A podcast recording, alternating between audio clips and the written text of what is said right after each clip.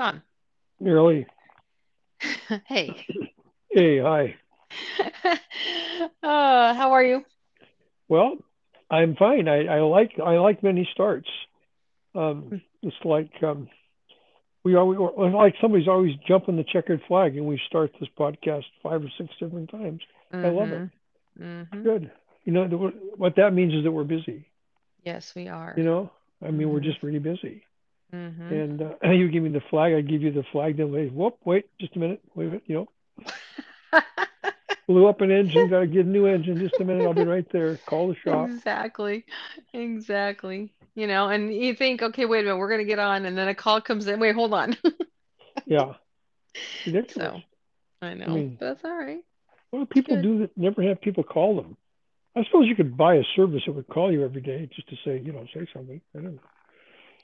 That's a that's a sad reality, John. That is really sad. well, I always think of those terms, you know, like I know, but you know what? That's called that's, fun. that's a hmm. call, find a need, and fill it. You know, find a need and fill it. Call people for money. Just call them up.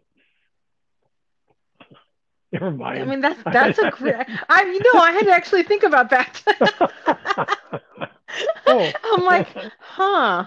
I mean, You know what's it- what's different about that is that you're you're calling people for money, but and people are paying for you to call, which is basically a same service if you're, you know, like for coaching or mentoring or whatever, you're paying for that service for that call. that's right. You are. You just turned it around because now it's not specifically for mentoring or coaching, it's just to be a friend. Plus, it's unregulated. It's wonderful. Gosh, You know? dang. Uh-huh. Totally unregulated. Yeah. But I mean, I've been paid for that. I have I have actually done that.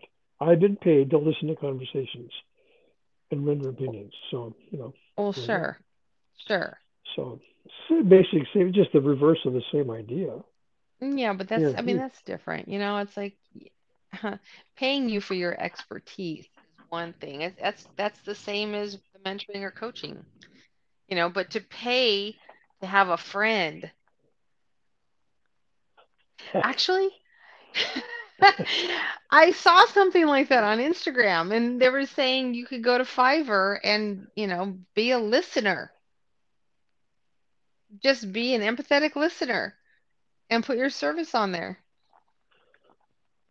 Well, okay. Kind of the same. Uh, we have a sponsor. I mean, we have a sponsor sending us money. Yeah. You know, right now Mhm. from Spain of all places, but it's okay. Thank you. Yeah. We say thank you.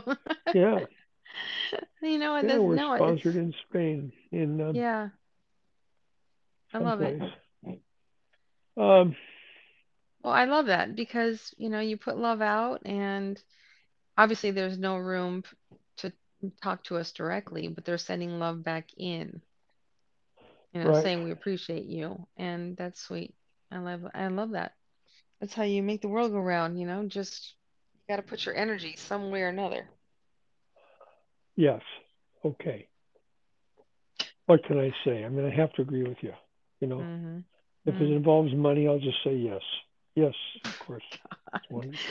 Well, you, speaking of that, this morning, the video that I posted on Facebook, Yes, that one came up as a memory, you know, and they're like, you know, make a reel out of it. I'm like, uh, okay. Which to me, the reels are like a new thing.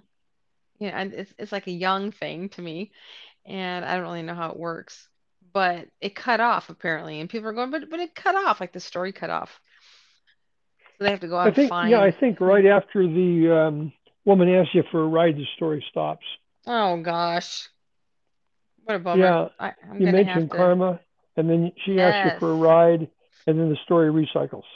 Okay, so what I'm gonna do is I'm gonna go back and find that memory and post it because you know how terrible to leave everybody hanging, you know?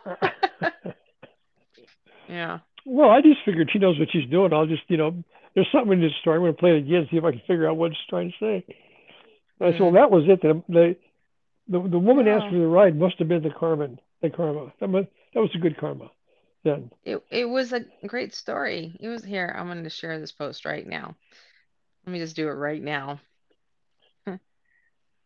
Okay. I'll put my apologies for cutting off. I hope you don't mind. I'm just do this real quick. I don't mind. I'm no. Yeah, on the No. real. I'm reading a bunch of reference guides here About what? from Amgens for um, it's, they, they're like I use them for it's like the little plastic things they send you when they send you pharmaceuticals. Little like they're like little bookmarks. I use them for bookmarks. Oh, They're they're instructions for how to do your stuff, and I just use them as bookmarks. Oh, So I collect bookmarks that way, and then I have, um, and then if I I also use um, like you got Flurry's Collision Center here. I got to get some work done. The car. Oh my god, the car! Oh, I blew the whole engine up. Jesus. In the oh truck. goodness. Oh, the, the heads are all apart. They're doing valves, doing heads. Um, Mhm. yeah. Is the third engine I'm blowing up in that truck. I've run through three engines. Oh my goodness. Okay, so what are you gonna do? Buy a new engine. Oh, okay. I'm not going to get rid of the truck. It's just Heck ridiculous. no. I hmm I mean, you know, I mean, I just, I couldn't, I could not tell the truck, you know, you blew an engine, I'm through with you. You know, no, no, no. Stand by. I'm in a rental car for five weeks trying to get my truck fixed. Rental car for five weeks so far. Mm.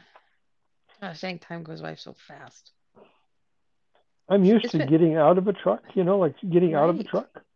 And so I try to get out of this car. Of course, it's impossible because it's Mhm. a it's a cute little Nissan or something like that, mm-hmm. but it's low to the ground. And so, and I'm used to being high because I'm in a four wheel drive truck, That's right. and um, I my visibility's gone. I can't see anything. And I, Mhm. I, you know, in a truck, you step up and you step down. You get up to the truck and you get down. It's easy to do. Now I'm Mhm. down, practically bent in half, Yep. and I have to get up. I have to put my hand on the door, on the door jamb. Yeah, huh? I need a crane to get out of the goddamn car. You know, come on. Well, I mean, were there other options? Yeah. Or did they force Well- you into that? no, there are other options, but I, I haven't ran a Mm. car in 50 years. I didn't know what I was getting into, you know. They Mhm. gave me three options. They said you have the little car, the medium car, and the big car. So I'll take the middle. I'll take the middle one. You know, Sure. but Mhm. make a decision. Middle car. Well, the middle car is for me is like a midget, Mm-hmm. Right. but I'm used to it now. I'm used to it, and uh, doesn't have a key. It doesn't use a key. It's all a button. You touch a button and the thing goes on. Right. Um, it has one of those mirrors that, that shows the back of your car, one of those cameras. Yeah. So when you back the car up, it shows everything behind you Mm-hmm. and a TV screen kind of thing. That's bizarre, driving backwards with a TV screen. But, Right, uh, but all that's been available for quite some time now. You know. really? Wow. It's only new to you, John. Yeah. huh. It's kind of funny though with with our mentality about I'll take the, you know, the middle of the road. Just give me the medium sized one. I don't want, you know, whatever. You're, immediately you reminded me of the mushroom guy when he was like, "Oh, okay, so how many mushrooms do you want?" When I was buying the lion's mane. Yeah. And Oh I, yeah. I have I have no clue. I have no clue. He knows that I'm new at this, right? And I'm like, I don't know, 20 bucks? Like, I don't know how much they are. And I didn't even think to ask. And he goes, okay, 20 bucks. He's piling on these mushrooms like Backs the truck up to your house. Exactly. I got all these mushrooms and he could have just said, Are you sure that's kind of a lot for your first round? Nope. Whatever. I'm like, okay. Okay. And then it That's turned out it should be. Yeah. Yeah, whatever. Moving on, moving on. I, I always look at it like, you know what? I'm just supporting. That's all I'm doing. I'm supporting. There's your money. Well, that's a healthy way to look at it, I guess. So Mhm. that that's good. I I am. I've Mm. I guess I've had this truck for so long now that that I, I feels like family. Oh yeah. Um, it just does. It feels like family. Someone will say, "Isn't it about time to buy a new truck?" I say, "I no, you know, it's mm-hmm. not." Um, I've thought about it actually. If I ever do, for whatever reason, at this point probably won't, but if I ever were to, for whatever reason, be forced to off this truck for some reason, mm-hmm. I think I'd go have it. I think I'd take it to a crusher and have it boxed into a hay bale and make a uh, make a thing, make something out of it. Keep it as a three thousand pound. Don, Don, Don. No, no. No, take a picture of it and frame it on the wall. I don't think you need to go that extent. oh gosh. Uh, no. Okay. okay. I mean, each his own. Anyway. Well, I would I would do that for sure. I've taken pictures of before, mm-hmm. but oh, I don't. I, I know. Well, we don't have to go there. You're not going to put her to rest or him. No, no, and it is him. I do. I have a gender thing with this. It's a guy truck. It's a right. Him, him. I I do that. Go on. I'm listening. Go on. I know. I was actually thinking about about I don't know why I was thinking about my dinner last night. We had gone to uh, El Torito Grill. Yeah. And years ago, years ago, we used to go as a family when the kids were little. And it was so fun and it was so good and lively. And, you know, people are popping and music is going and they'd have tortillas being made and you'd eat the tortilla with the honey butter and salsa. And it was just an event. And then, you know, the waiter would come over and they're all happy and they'd be making guacamole at the table. I mean, it was just festive, you know. And so we went last night, and oh my god, so bad. It's changed. It's changed. Oh None of that. God. Well, the, there's nobody there. Number one, there's no service. Number two, the the food is horrific.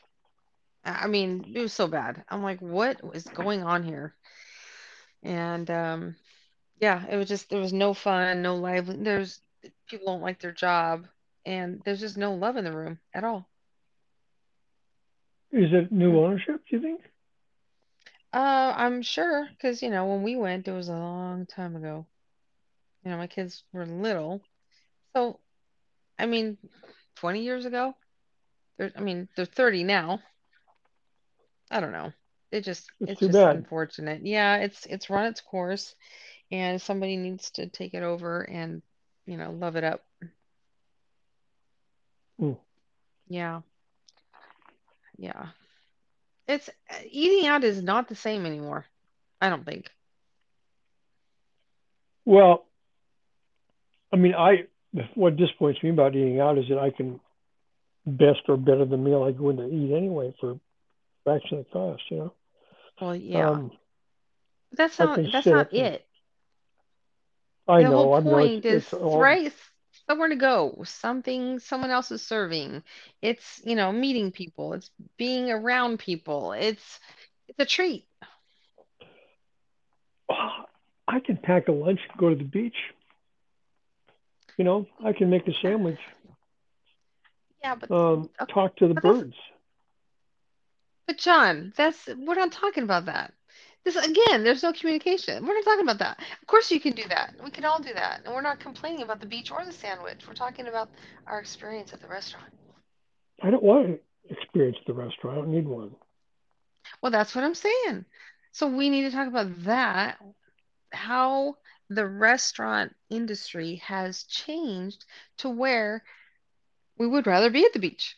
You know, find a different alternative than what it used to be, where you know, going to a restaurant was a thing.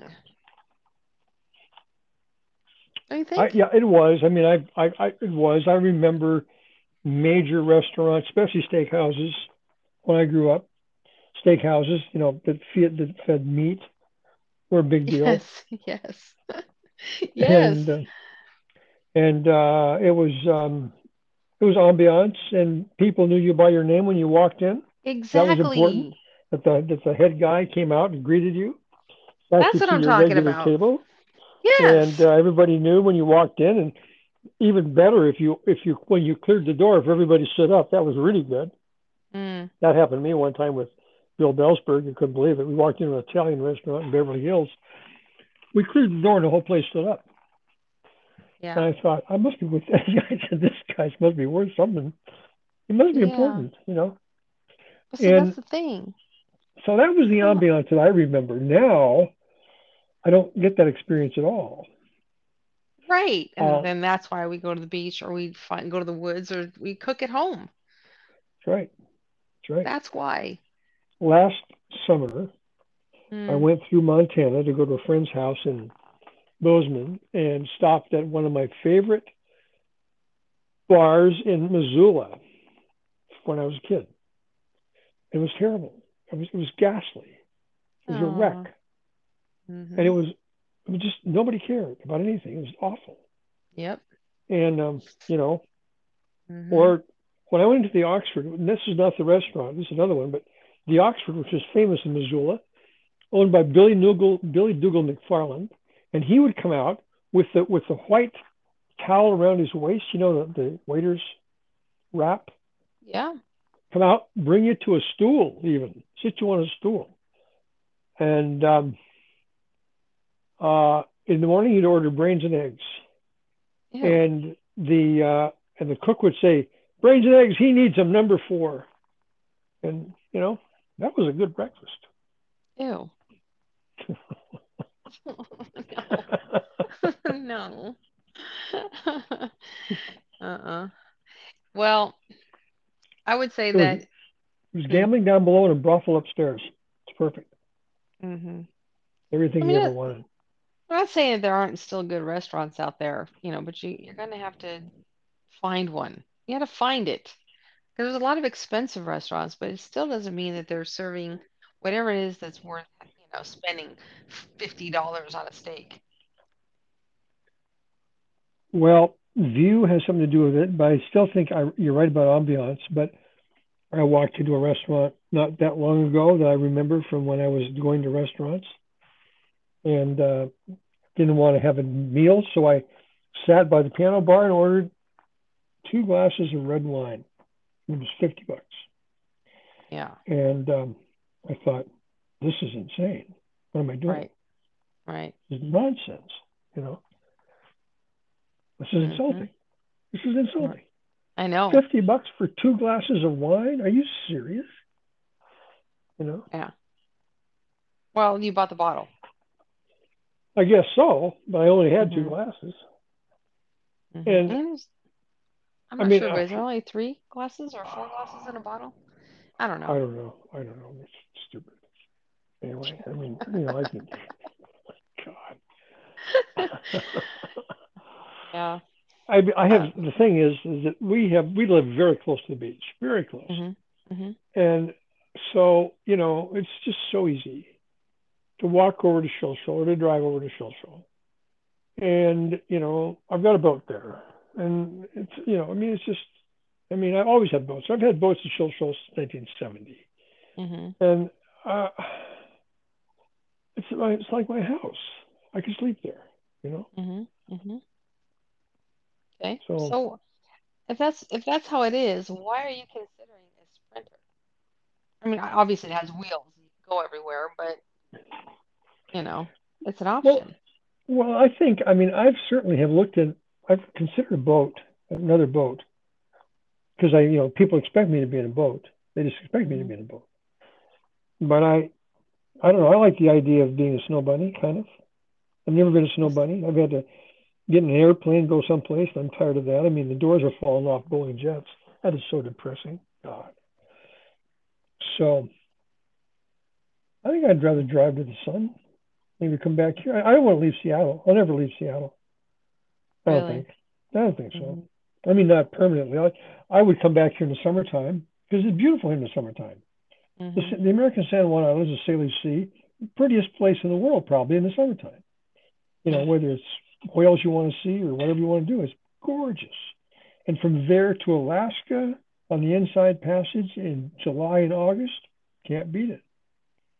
But Well, isn't that interesting how, I mean, the expression mm, the prettiest place in the whole world. The whole world is so big, so vast.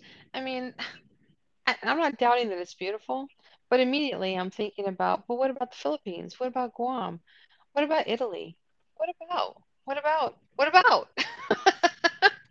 Oh, you know, it's fine, but those places have problems. You know, like the toilets are just holes on the floor, or they don't know how to, you know, talk English or the, whatever it is. Um, I or the don't cars are too small. You get in the cab and there's no back seat. You roll up into the trunk. You know, um, cultural problems, all sorts of stuff like that. Yeah, but you know what? Uh, So a friend of mine, actually, oh yeah, well, anyway, she went to uh, Turkey to have some work done, and she took pictures of the hospital. Holy cow! I mean, they treat you like royalty over there. It's it's so nice. You would think it was, you know, a five-star hotel. Like that, yeah, our hospitals are not like that, or you know, anything like that is is not not treating you like that. Well, that's just that is kind of the case for socialized medicine. I I experienced uh, that in France, and um, it was it was pretty nice. But the thing about it is, uh, I had a friend of mine. I mean, I, I still think the United States has the answer. I just do. Yeah. Um, you know, if I What if I travel yeah, if I travel offshore anywhere, I I always have an extraction policy. Always. You know, if something's mean? wrong with me, that means the jet picks me up immediately and takes me to wherever I want to go. Oh, You okay, know, yeah. the end. hmm And I, that's an insurance Right. policy. hmm that's an insur- I buy that. I just buy that. It's not like I'm going to have my own jet come in. I buy a policy. hmm And um, and my Mm. friend Tom Fair, who is a doctor, Yeah. wife fell down in Mexico, broke her something, and um, you know, his only complaint was that the jet was too small for for him. He's a tall guy, and he didn't want he wanted to stand up, and they were flying a Lear 24. But they picked her up and took her to the United States to the city of her choice, which is Harborview Medical Center, instantly. End Mhm. story. That's just what I'm saying. That's all I'm saying. You know, Yeah. um, I, I've, I've, uh, I have literally rolled in the back of a cab. I've gotten in a cab, you know, in the in in the British West Indies, hailed the cab, got in, no back seat, rolled backwards, and ended up in the trunk. I don't want to do that in a cab. Right. Right. I was But I was in Puerto Rico one with time, yeah. and I'm I'm um, and I'm getting the, not my job, man, not my job. I got a hundred foot yacht coming out, the San Juan shipyard. I'm up to about I don't know. I got maybe nine feet to go, and the draft force comes up, and they go on strike. I say, wait a hmm. minute, wait a minute. Yeah. And they say, not my Yeah. yacht, man. They're walking off. They walk off. I'm Holy sitting cow. there with the yacht half out of the water. And everybody decides to go. see us to have a little time off, have a strike. I was there for weeks, weeks fucking around with that thing. Couldn't get the boat moved. Whoa. So, and they don't care, you know? I mean, an old San Juan on Saturday afternoon, if this traffic is too thick, you just stop your car and get out. You go to the nearest tavern and have a drink. It'll clear up Hmm. later on. Don't worry about it. You stop in the Hmm. middle of the car, just walk away. That's culture, but you've got to get used to that culture, I think, before you enjoy it. hmm Hmm. Talk Go about to freedom. Paris and go to, go to Paris and try and you know drive your car around the Arc de Triomphe. There's no Yeah. there's no regulatory anything there. It's multiple lanes going around in a circle, and there's no traffic control of any kind. None. And yet, for some reason, nobody ever gets in a wreck. Hmm. So it does work. It does work. You're on your own. Be careful. Yeah, exactly right. Mm. Anyway, I don't want to. Pers- I'm not going to precipitate on that. I mean, it's just that I love to travel. I've done a lot of traveling in my life. But Mhm. what I've come to know is that is that a high mountain ridge in Montana or a beach in Washington State works just fine, which Sure. is where I typically go. Mhm. I California is okay. Uh, I just I just don't like the laws in California. I think California gun laws are too restrictive for me. Mhm. But uh, Well, yeah. like we said, everything's changing. But we're we're just talking about geography right now, and California is absolutely beautiful. Absolutely beautiful. I mean, it's California. Come on. Oh yeah, yeah. We've got everything. We've got the sunshine and the water and the hills and the snow. I mean, we've got everything. We've got the desert, and it's phenomenal. Even, I mean, yesterday when Peter and I were driving from the restaurant, and I'm like, it's so damn beautiful here. I mean, I don't take it for granted ever. Whenever I go out and I'm driving around, I'm just going, I mean, especially Laguna, it's just beautiful. You can see the bowl and the hills and the sunset, the water, and it's so easy to get around and it's so intuitive. It's beautiful. Easy to get around. What Yeah, time? like What time of day are you doing this easy to get around part? Well, any time of the day, but what I'm what I mean by that is that uh whoever laid out the, you know, the streets, how they connect and where you get to where, it's just intuitive. It's easy. Like I remember when I used to live in Oceanside, I never got used to that. It was terrible. It was just terrible. And I never knew where I was at. I always needed a map. And it was always the same damn lane, this one lane that just up and down and up and down, and then you're on your own if you go left or right. I don't know. It just, it, and it wasn't pretty. So it wasn't a pretty drive either. Here, if I'm lost, at least it's beautiful. Yeah, I, well, I spent most of my time in San Diego and Newport Beach. That's where I spent my time. Mm, hmm Um, and they were fine, you know, but they were. It was very specific to what I was doing. And then sometime in San Francisco, but not as much. It was usually San Diego. That was it. San Diego, Fort Lauderdale um, hmm hmm was my commute. Seattle, San Diego, Fort Lauderdale. That was the triangle I did. Yeah. Did that a lot. You, you know, I don't go down to San Diego because I I think San Diego is just like LA. I have zero interest in San Diego. But um Newport, so I've been looking at real estate right up and down the coast. Real estate is insane. Insane. Yes. There was a, let me think for a minute. I think I'm thinking it was Newport. Wait, it was a two bedroom. It was like 1100 square feet. It was 3 million. dollars. Uh huh. yeah. Mm-hmm. I could live in a yurt in Mongolia for that kind of money. It was ridiculous. Yeah. Absolutely ridiculous. And I mean, you can't even live in it. It's not even livable. It's too small. And the um my my hairstylist when I was there, she was telling me she's renting out one bedroom of her house for $1,700. And you know, all I can think is, God bless the person who's taken that room Why? Because all they have is a room. Even though they're in a house, they don't own the house. They don't own the common areas. They still have to keep all of their stuff swept into their own space. So they have one room basically for $1,700. Well, It's a lot. I agree with the concept, but I also it's a learning curve. I think. Um, oh. $1,700, that's a mortgage. You know, in some areas, that's your mortgage. Uh huh. My first mortgage was hundred and ten dollars. Yeah, well, that was a while ago. That was a while ago. yeah, Yeah, I lived on the golf course. I lived in a great big house on the golf course for five hundred dollars a month. yeah. Uh huh. Yeah, I did. Calif if California real estate, if you just look at it and and not limit yourself to the amount of money, you know, like what like a budget, and you're just like, hmm I don't know, just what's out there. It's insane what is out there. Oh, and here's another thing, another trick that I I found out on Zillow. Maybe just for me, but you know, you put in the parameters, what you're looking for, you know, the areas that you want, you know, whatever the filter is. And then when these houses come up, every time you open the app, you still see those houses. You're like, "No, I don't like that one. You're waiting for a new one. I don't like that one, whatever. But if you hide that property, if you open it up and you don't like it and you hide the property, you get a whole new um slew of houses. Mm. Yeah.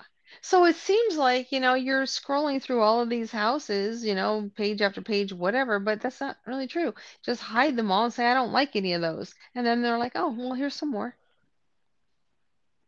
Have you ever considered uh, raw land and a, and a new construction as an option? Yeah, yeah, yeah. There's a there's property in um, Santa Barbara, right on the coast, and it's like 50 acres. It's a lot. A couple of them, one in Goleta. Definitely have considered that. But the thing is, you gotta wait. You gotta wait for it to be built, you know? And I don't know if I really, You can sleep in the back of your car, you know, while you're waiting uh, for it. yeah, but I don't know. It kind of goes along the same lines for me. Uh, you know, like buying things off the rack. You know, and people are like, oh, God, you just bought that off the rack. You know, like everybody can get that. So you gotta have a designer design your own clothes for you. And it's like, all right. Right, they never fit. yeah, but it's like, well, what if I just want that sweater? What if I just like that dress? What if, what if it's like all of a sudden you don't have, you know, the freedom to just be, you know? It's like it's okay with me. Why isn't it okay with you for me? Well, that's their perception of who you are, maybe. But Yeah, um, again, I, I, you know, of course, I'm a pretty basic personality. I, you know, came out of Montana, but, but uh, I, I um, I had a custom uh, clothes builder for me, uh, shirts and stuff yeah, for a while. You know, he'd come yeah, and measure me, right. measure me up, and tailor make my stuff. Mm-hmm. And I, I didn't like it. I mean, it was first of all, I didn't want to take the time to have him, you know, measure me all over the place, Right. and and then come up with something that, frankly, either wasn't the right texture or there wasn't the right weight or Ugh. whatever, and or it might not Mm-hmm. fit, or take it in here or put it in there, or put more pins here. I thought, shit, I could buy one of these. I could, you know, I'll go Right. buy a Gant or whatever it is. Just go buy Um, it, have it altered. yeah, yeah, yeah. Or don't worry about it. Mm-hmm. Just wear it out. Or don't worry about it. Yeah, but if it didn't fit right, I could have it altered. You know, you could just, I don't know. There's just so many ways to skin a cat. I Find your always way. I love to to perseverate over the length of the cuff on a suit pant. Yeah, should it be on? Does it break on the top of the shoe? Does it break on the bottom? Do you high pocket the thing? What do you do with it? You know, that's why I Mm-hmm. like a pair of 501s. You can just drop them down and so what? You know, if the boot doesn't fit, you know. Like a straight leg, you mean? well, yeah, I mean, it's a straight leg pant, but I mean, the Mm-hmm. point is, even that has to it has to break somewhere on the boot. It Mm-hmm. breaks someplace if it hangs off the back. Or I've got Carhartt like um, uh, coveralls. They're the best. They're fabulous. Hmm. Many pockets, no belt. Um, Mm-hmm. everything fits. You know, on, on snaps. It's like my I have I have brass. I have copper buttons and zippers go up down the legs. So if I get too hot, I just unzip my legs. Yeah, I'm fine. Yeah. You know, it's I I get it. I totally get it. We get into our own style and all that stuff, but uh right now apparently the the thing that's coming in for women is to be the mob wife. Mob wife. Yeah, the mob wife. So so Uh really, so you so you you mean like hmm. Bonnie and Clyde? You got dressed like Bonnie? No, no, it's more like, you know, um fur coats and, you know, jewelry, like heavier jewelry and yeah, okay. and something, you know, bigger glasses and more classy and yeah, Uh huh. Okay. Yeah. And Right. um, so last time we went to dinner, I went out as the mob wife. And Emma looked at me. She goes, I thought we were just going to El Torito. I'm like, I'm gonna dress how I want to dress. Yeah. Anybody else there as the mob wife? Nobody else was there as the mob wife. No. Any mobsters pick up on you? Yeah. Uh, No. no, no, no, not the right place. But in any Jeez. case, it was raining which in California, you know, it's it doesn't rain that often. So if you get an opportunity to wear a nice coat, I'm all over it. I love wearing coats, and I don't live in a, in a climate that really calls for that very often. But I love it. But fur is kind of out unless you're wearing faux fur. I mean, It's not. It's coming in. That's the real mob fur, wife. real fur, Well, I don't fur. know about real fur. how- Yeah, because people feel the way they do. And I, Um, and I totally agree. I agree. But there's there's really nice faux furs out there. yeah, faux fur is fine, but but we um uh I remember my mother. My mother was a she she dressed that way with you know with Persian lamb and this and hmm that and chinchillas and what real all real stuff. hmm And um, God, I gave it all away. I gave it to the University of Montana um, drama department. Gave it all away. Ah, Yeah, huh. all their clothes. Well, yeah. As a matter of fact, I just saw a fur come up on. It was a faux fur. It was beautiful on on um, Marketplace. And I thought to myself, this damn phone is always listening, always, because it, Yes, it just brings up, you know, even I mean, even when I'm not on the phone or near the phone, and I'm talking to Peter about something or other, all of a sudden it's on my feed. It's frustrating. I think yeah, I think we're being watched all the time. 100%. Watch, listen to. yeah, Yeah. I do. I'm not sure I care about that, but I but I believe it's happening. Uh, I suppose I should care about it, but you know I don't care. I mean, I've, I, that's my Well, bylaw is I don't care. But what the hell? but you you have to think the they're always watching, listening, monitoring, stealing, taking, you know, intellectual property. You know, so there's people out there who have brilliant ideas and they can't even talk about it because the damn phone's listening. Well, I think that's a that's a um, unfortunate situation. I've I've always viewed it the other way, and that that they that as they listen to stuff, they will try and pepper me with with stuff that I would respond to, and therefore I get better access to more information. But it's true, I suppose they could be using it all using it against me as well. Although I've never run up against anything like that that I felt was an impairment to my freedom or my anything else. It was just I've always seen it more as a convenience. Um, but I agree with you that it's that it's potentially could be used for very bad stuff. Mm-hmm. Uh, but I don't know. Again, I, I don't want to be laissez-faire. I, I, I guess I should care, but I, I haven't been exposed to anything that really bothered me that way.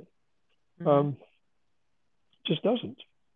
Mm-hmm. Sometimes what I get more annoyed about is when it tries to overthink something, especially my phone Oh where it, gosh, I'll say something, my phone starts to feed me information, and almost it takes over my typing, and I, I Mm-hmm. can't even type because it's Yep, telling me what I'm supposed to be doing because of its algorithm. And I think, you know, damn it, leave me alone. Yeah, or I can't move the cursor. It's like, no, I don't want to be there. I want to be over here. They're like, yeah, but you're not there. Uh, yeah, mm-hmm. But we that's can turn I. that off. You know, that's predictive typing or whatever it's called. But if you turn it off, then you also turn off the spell check or whatever, which screws up enough times as it is too. I I believe in. Um, there's a term for it about if you can understand it, it's good enough. Oh, Um, if you if your message if your message carries the message in other words if it's if you're communicating it's good enough your spelling is not important just communicate if they get the story that's good right. because Well, some some people are sticklers, man. Oh i know they are. You know they don't but they don't No in my room for that. you know i don't uh, i don't gravitate to that crowd however.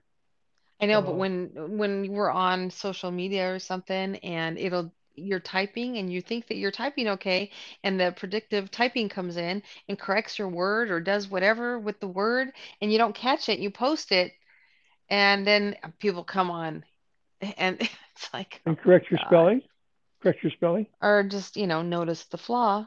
yeah right hmm well i people, we i always want to know break? well i mean i want to know if, you know if i'm paying them tuition um, Ha! hmm You know, are you part of my tuition package? Are you hmm part of the faculty? Or are you just a pain in the ass? Which one are you? Dawn. That's sarcasm.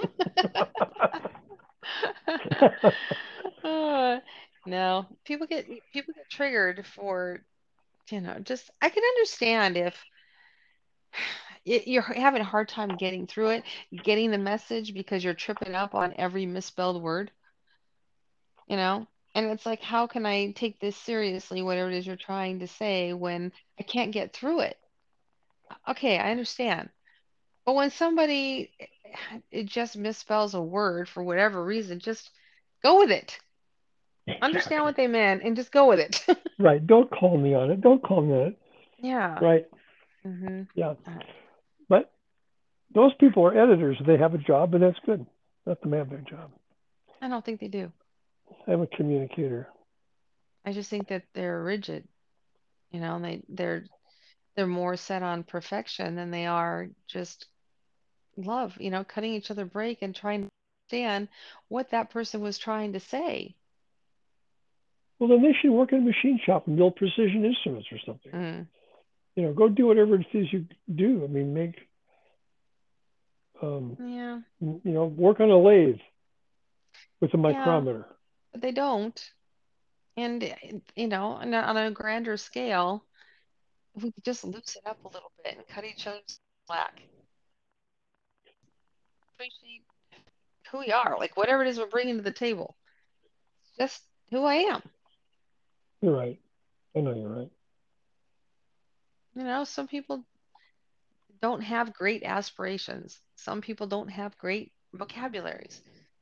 You know, some people, you know, their their point of view is so narrow and they, they just can't see. And it's like, you know, well, we gotta have some a little bit of um tolerance until they grow.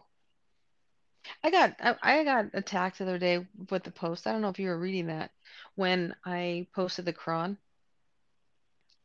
Did Oh yeah, yeah, yeah. Somebody went after you because you were yeah. That was blasphemy or something, or you were It was, you yeah. were you were quoting the wrong guy, obviously. Yeah, Right. Yeah. And you know, it's it's funny because obviously I have the book and I just opened the book at random and I just read a passage and that's what I landed on. And I could see the truth in the passage. And because you and I are always talking like, you know, well, why just the Bible? Why just the Bible? Why didn't you pick from other Bibles? Why didn't you pick from all these? And it's like, it's not about that. It's about love. But I heard your voice and I thought to myself, all right, John, I'm going to post this. And man, did they come out swinging. yeah. You know, it's hmm satanic, hmm but it gives me an opportunity to educate. So I don't mind. I don't get offended at all. Well, there's they're all singing the same song, I think. I mean, you know, whether it's Solomon or Muhammad or Christ or whoever, or Matthew, Mark, Luke, and John, everybody's singing the same song um, about a higher order. You know, the order that stops somewhere. hmm And um, you know, I mean, God has given the you know the Israelis a promised land, and da da da, and goes on and on and on. Um, there's gifts and promises and and uh, incantations that traffic. The through line is through all these religions hmm about who they are and why they're selected. hmm And I, you know, I kind of just smooth them all out. Know, put them in a blender and say, you know, good. hmm You hmm know, what's your deal? You know, I mean, Merrilee's got a better deal. Well, you know, love is the answer. You know, Right, it's right. not whether or not you got the golden tablets and read what God was telling you behind a army blanket in, you know, in a Massachusetts penal colony. I don't give a shit. You know, hmm God's too busy to worry about that. Um, or whatever, whatever happened to you. You know, whether you're talking to grasshoppers in the side hill of Northern California, or you're hmm picking up tarantulas and bringing them home from San Diego. Those are not gods. Those are just creatures. You're not Yeah. being talking to God that way. Well, So, here, let me read this. Let me read the post so we know what we're talking about. Okay. Yeah. It's, it says, Leave alone those who take their religion to be mere play and amusement, and are deceived by the life of this world. But proclaim to them this truth that every soul delivers itself to ruin by its own acts. It will find for itself no protector or intercessor except God. To me, that's full on truth. Sounds like common sense to me. Right.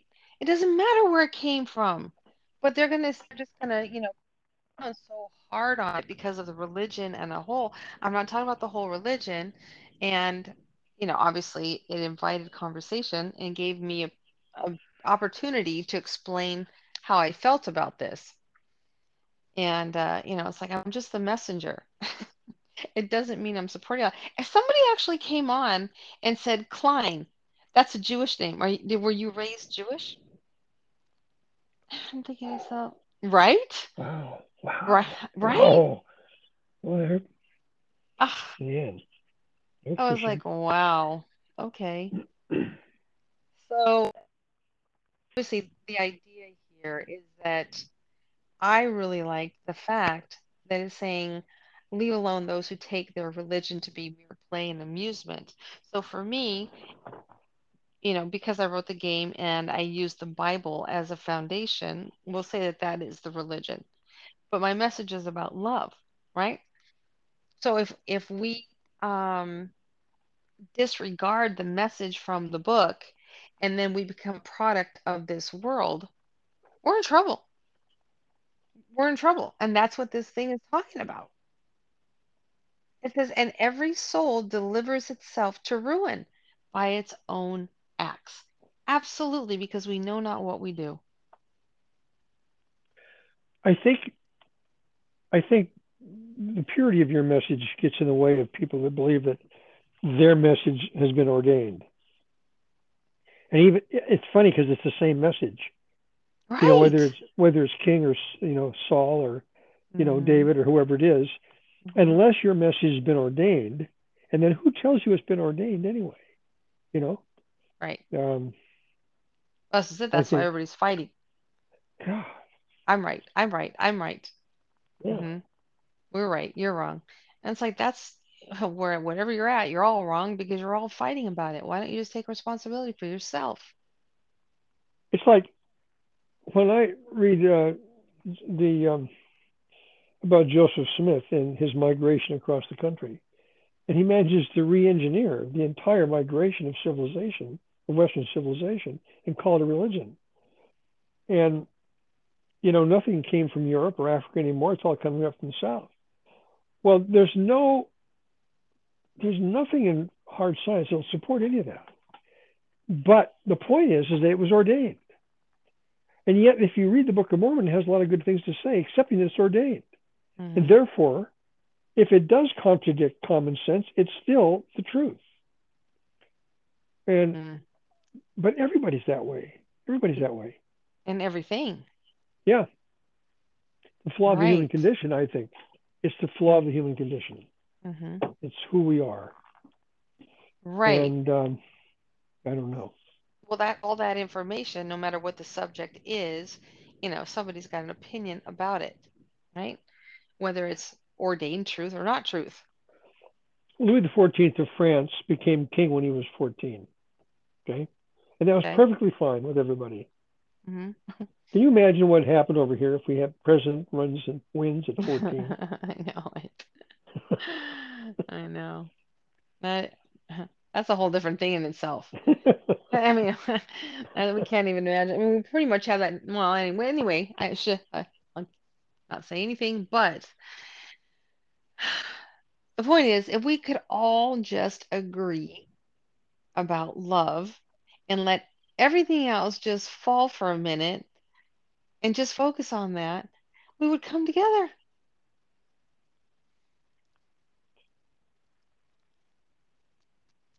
but I think that you, I mean, you're fighting fragmentation of, of Mhm. thought. hmm You know, somebody comes along and fragments the thought. I mean, that's usually a territorial fight. It's not even, it's not even about dogma or theology. It's about dogma and territory. You know, I mean, you know, Otto von Bismarck comes along and decides that he wants to, you know, pick up some land for, you know, his country, maybe Germany, could be, Mm-hmm. and and then so then it becomes it becomes dogma. I believe in phenomenology. I believe in in um, in phenomenological research. I believe that you look at the phenomenology, you look at the phenomenon, whatever it is. If it's whatever the phenomenon is, you look at it. If it's Mhm. your cup of coffee on the table, you look at it and you decide what that is, and you decide how it relates to you, if it does or if it doesn't. So what? Just look, think about it. Like the light in the room, anything else. Think about the phenomenology that you're experiencing. Now, if you can, and then you can make that part of somebody else. You can make that part of the moral arc of Michael Shermer if you want to. But in the meantime, it's just a cup of coffee in front of you on a sidewalk cafe in Paris. That's all it is. Okay. Same with same with the you know ordained word. It's just somebody's version of ordination. But there's no proof that ordination comes from anywhere other than a control mechanism beyond the Middle Ages. Mm-hmm. Right. Now it's a belief system now. It's an accepted belief system. Yeah. And and that's uh, right. So that's why for me, you know, trying to push us toward understanding, you know, where love comes from and the the actual operation of what how we're not doing what we think we're doing, right?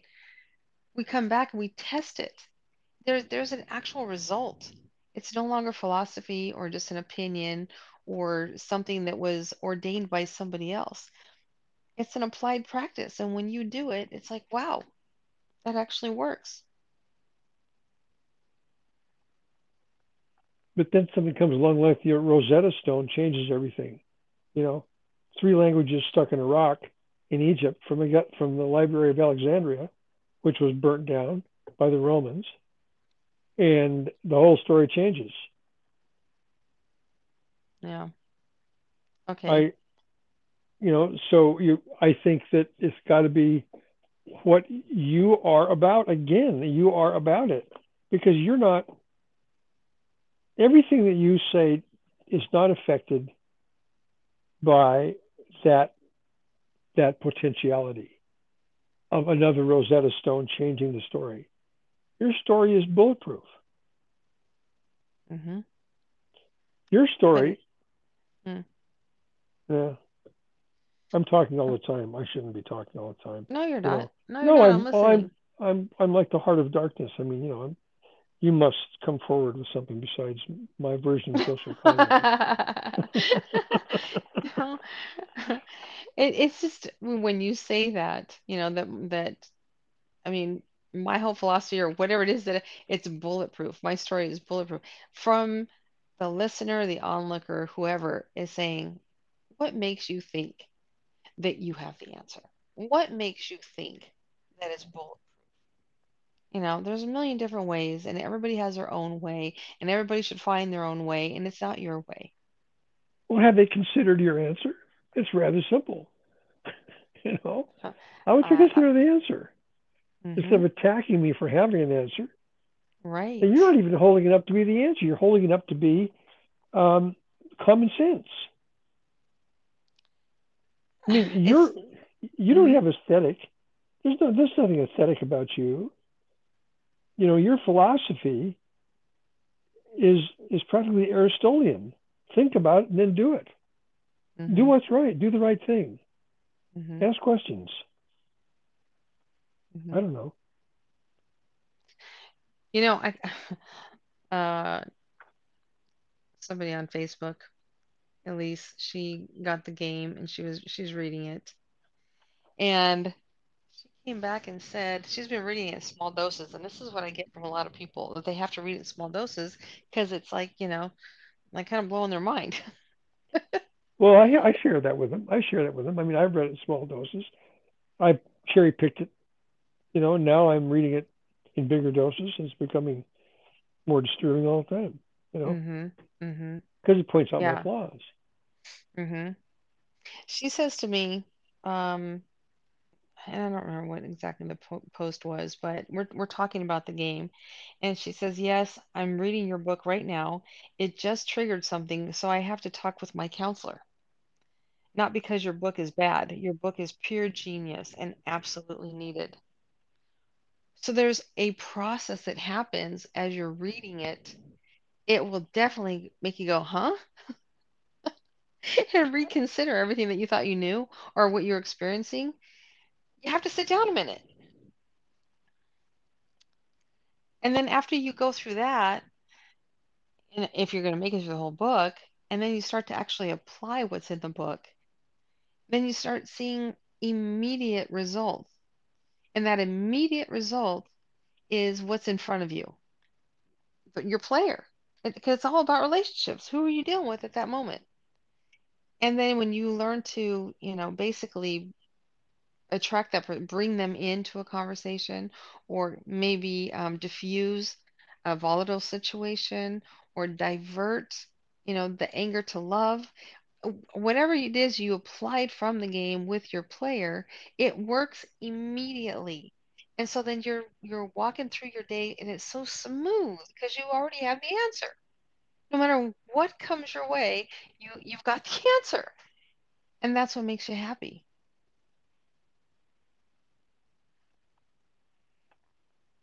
Well, um, I'm, I keep I keep falling back on the I have to see my counselor.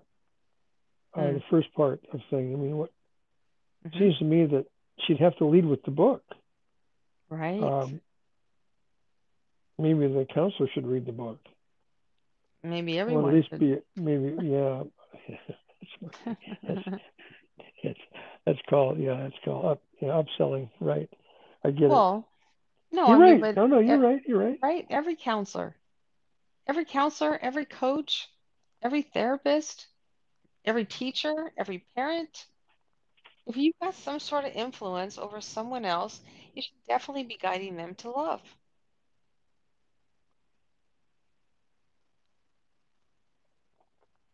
And if you're you not, your hmm, go ahead, I'm sorry. I was just thinking about the birth of Venus um, and beauty. And you're beautiful, of course, and that's all matter of fact. But does do you do you see yourself as do you see yourself as art as opposed to an artist? Could you be the art? Could you actually be the art? Forget about your beauty for a minute, just about how you write. Um, could you could you be the art? Would you could you be considered art? By the way I write, Uh huh. as it is that me or is the book art? Yeah, you. Yeah, no, you. I mean, you. Are you? Are you art? Are you, I think I think you're one with the book, aren't you? Aren't you kind of Oh, one with the book? absolutely. Absolutely, I am. I couldn't have written it or or written it without first experiencing it, without becoming it. There's no So there's a so there's a surface tension that goes on between you and the book. In other words, the book doesn't pull away from you easily because you're you were tied to the book, you're part of the book. You can if you tried to throw the book away, it'd probably come back and hit you.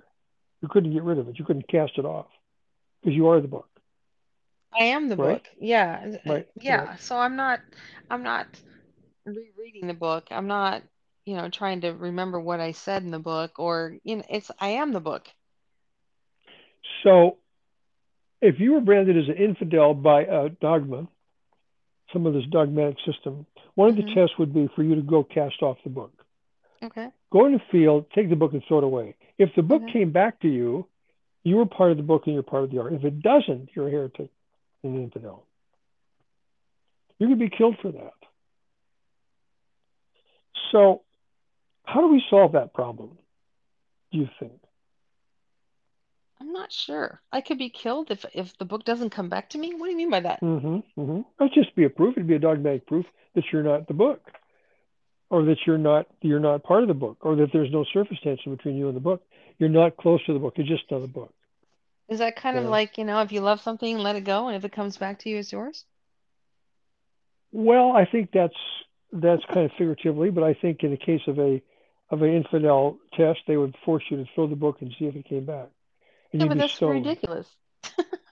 no, of course it's ridiculous. of course it's ridiculous. But look forward to the problem because that's the kind of shit that we're facing. Uh-huh.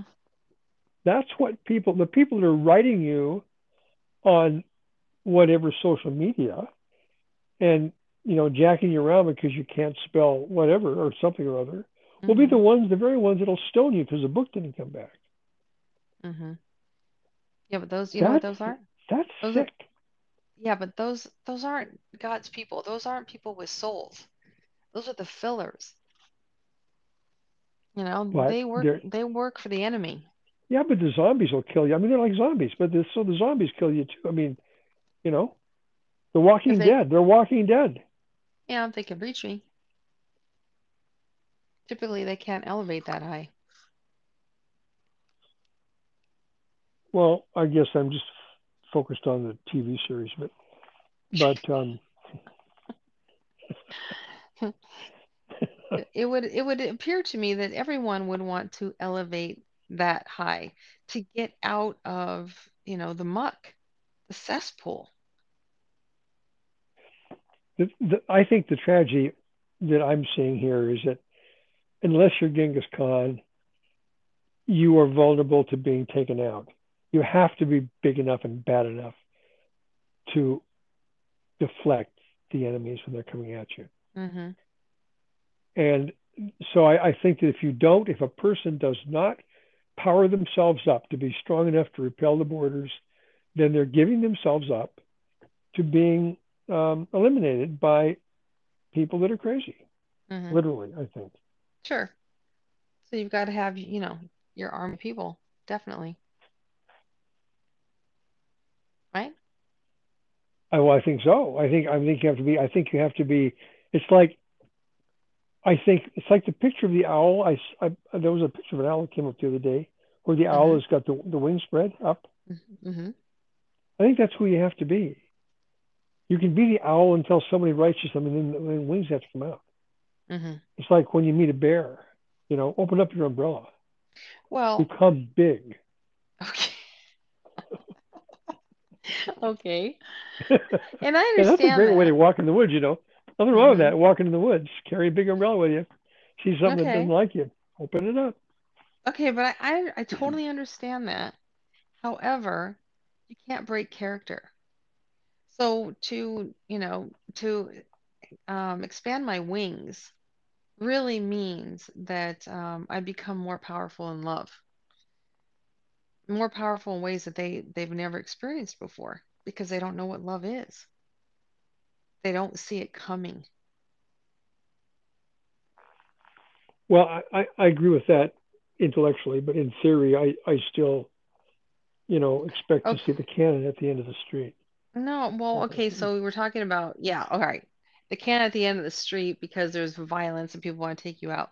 But we're not we're not talking about actual violence. We're talking about people uh, in communication who are judgmental, you know, and challenging, want to be right, want to cut you off the knees and, and take you out, you know, that kind of stuff. Right. And they want to hit you hard and they want to tell lies about you and whatever it is to, you know, to mar your reputation. And you have to know how to to combat that when they come face to face with you. And that's the thing about the coward, they don't. And I have found that those who try to challenge me, let's say on social media, not exactly face to face with me, but if they do come on my page, on my post, they've tried. And you just, you know, it's a skill set to be able to acknowledge what they're saying and then diffuse the situation and bring it back to love and appreciation. Well, I, I, I know you're good at that. Um, I do. Um, I, I see that from my perspective as a um, as a valuable asset for who you are. I'm mm-hmm. trying to build a case for how wonderful it is, while realizing that I would act differently. Um, mm-hmm. But Yeah. I but I, I can't deny that the value of the case is, is very true. Um, I'm more Yeah. pull the weenie out of the bun kind of thing, you know. Right. Um, and and that's just because of my background, and we all know that. If you've listened to this podcast for very long, you realize that I I react as opposed to have a conference, hmm and um, that's just you know that's a flaw that I have. I, I get it; it's a flaw. I mean, I'm learning. I'm learning how to be quiet, how to you know not react. It's taken Mhm. me a long time, but I'm learning. Sometimes I have to chain myself to the bed, but that's okay. You know, it's all right. Like It's really the art of relationship. You know, everybody that you're dealing with, you meaning all of us, not you, all of us, whoever it is that you are hoping to connect with, do business with, you know, have life with, it doesn't matter who it is. You've got to recognize who and how they are and then adjust your game.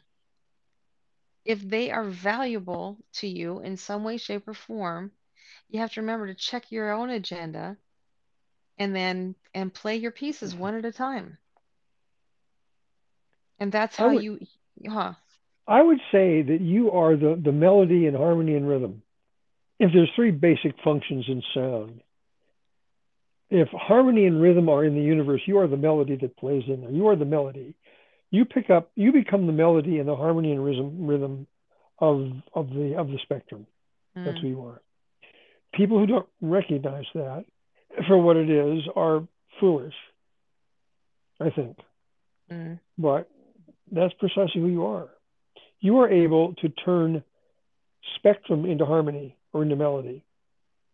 You're able to take harmony and turn that harmony into a melody. Am I making sense here? mm-hmm. Yeah. That's that's what the game does. Mm-hmm. And it's palatable and then it becomes enjoyable. Right. You Mm-hmm. take the raw product and make a melody out of it. Yeah. You take harmony and rhythm and turn it into a melody. And it's called love. All right. That's who you are. Mhm. Mhm. You're no more or less than that. Because you're using the basics of the universe of existence, which is the frequency of rhythm and harmony. Mhm.